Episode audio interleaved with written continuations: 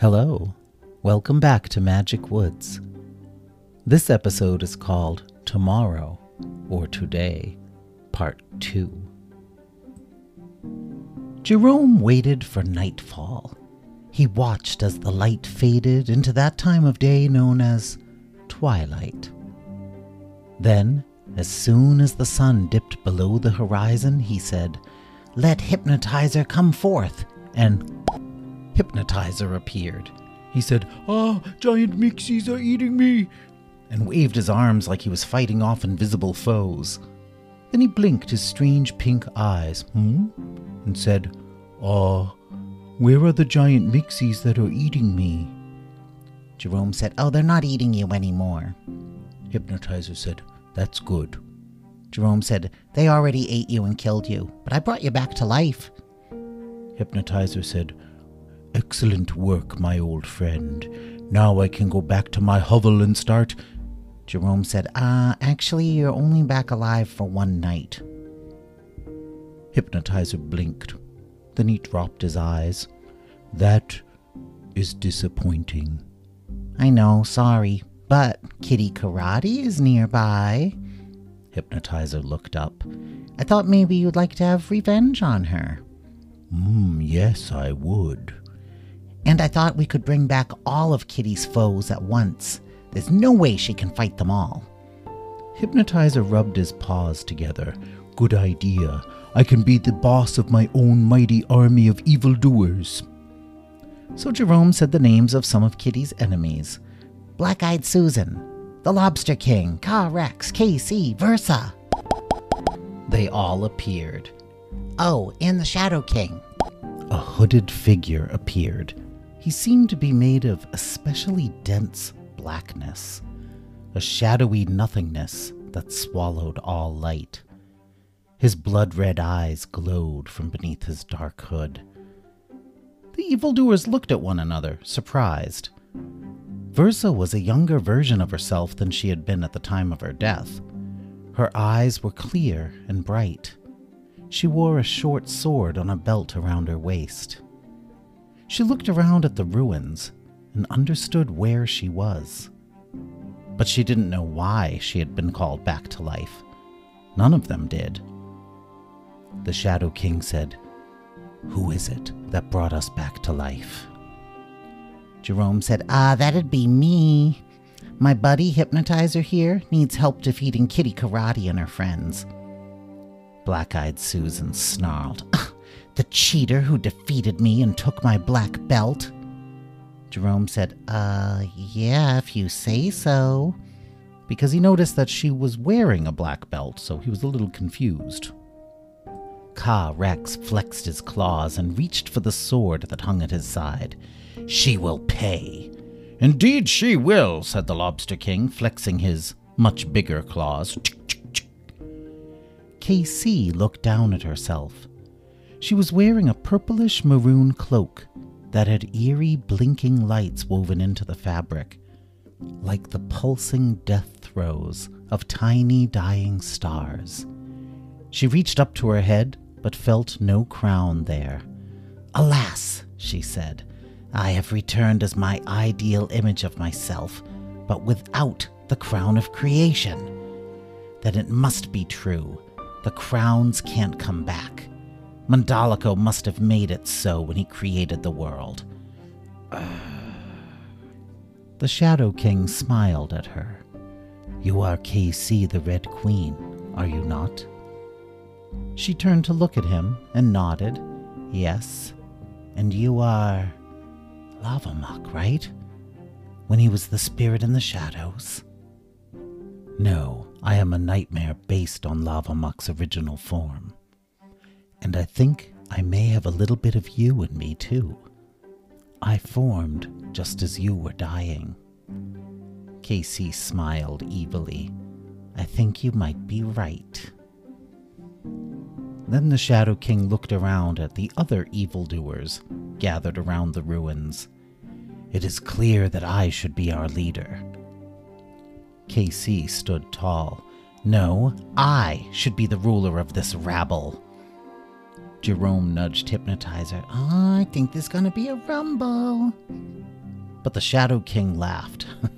but imagine, KC the Great, how powerful we would be if we ruled together. KC smiled. Yes, yes. We would be a formidable team. We shall rule this world together and none shall stop us.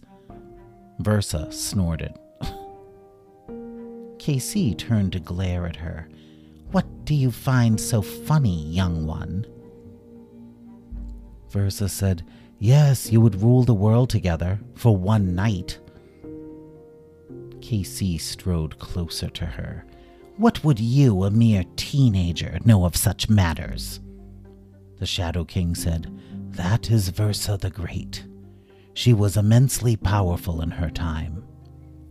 Really, said KC, striding closer to Versa. She looks young and innocent to me. Tell me, Versa the Great, why you chose this form.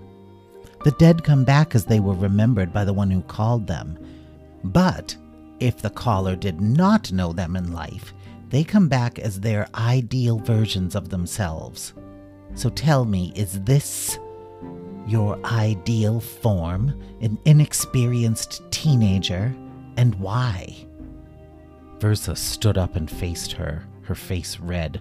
I have done things you could never imagine, and I controlled both crowns for a time. KC nodded. Impressive. But I still don't trust you. I doubt you have anything to offer us. Enough, said the Shadow King.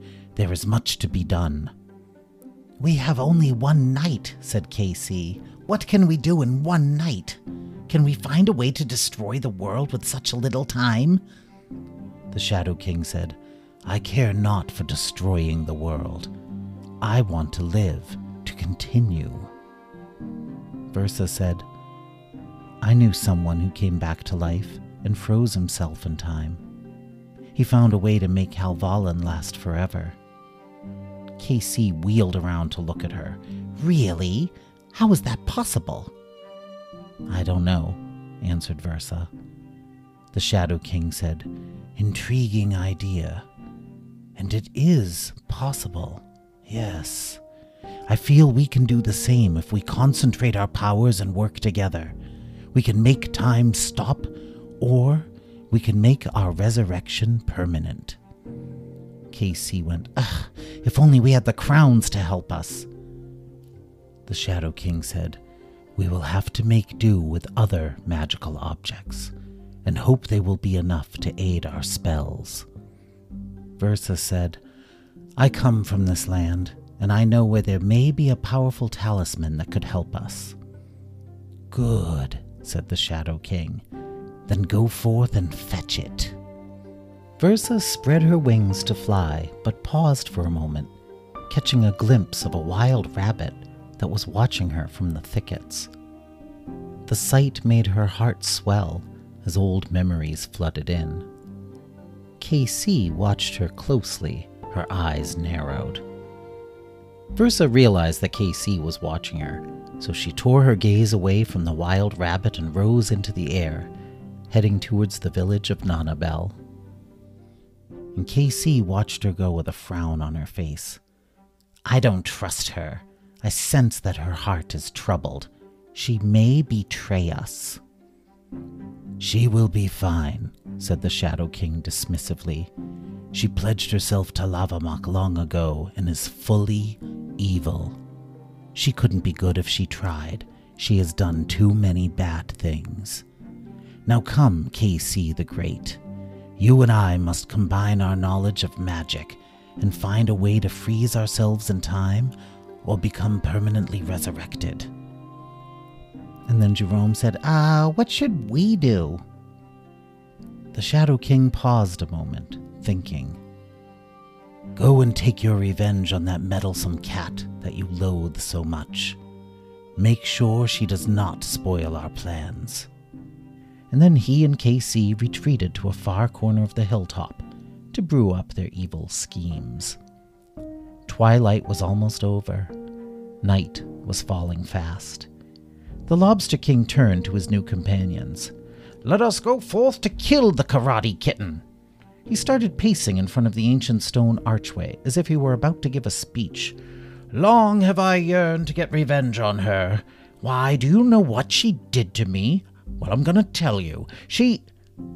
He never finished the sentence, for he stepped through the archway and, pop, turned into a reddish looking block of stone.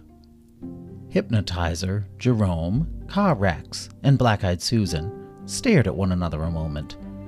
And then Jerome said, Ah, uh, let's not go through that archway. Agreed, said Black Eyed Susan. Let's get Kitty, cried Hypnotizer, and the evil quartet headed into the forest towards the abandoned village where Kitty and her friends were waiting. Versa, meanwhile, was walking through the deserted village, her mind and heart racing with doubt. Well, she remembered this town, the place where she had grown up. Once it had been full of light and warmth and laughter. Now it was still and cold, haunted and empty, like her heart.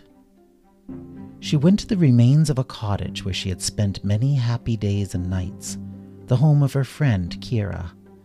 The roof had caved in and only parts of one room remained. She kicked at the debris, looking for artifacts.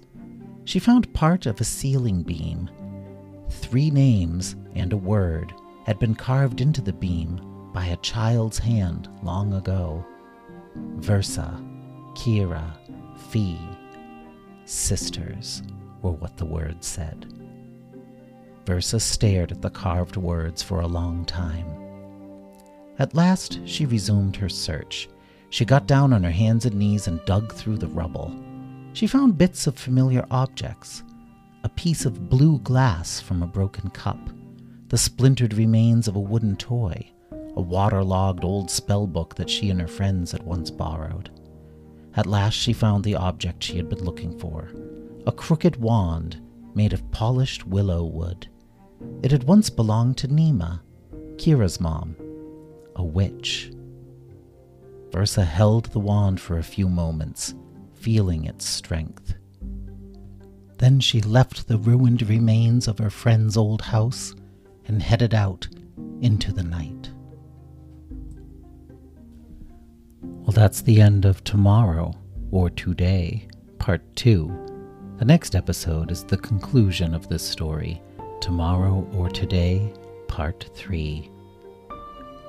Goodbye.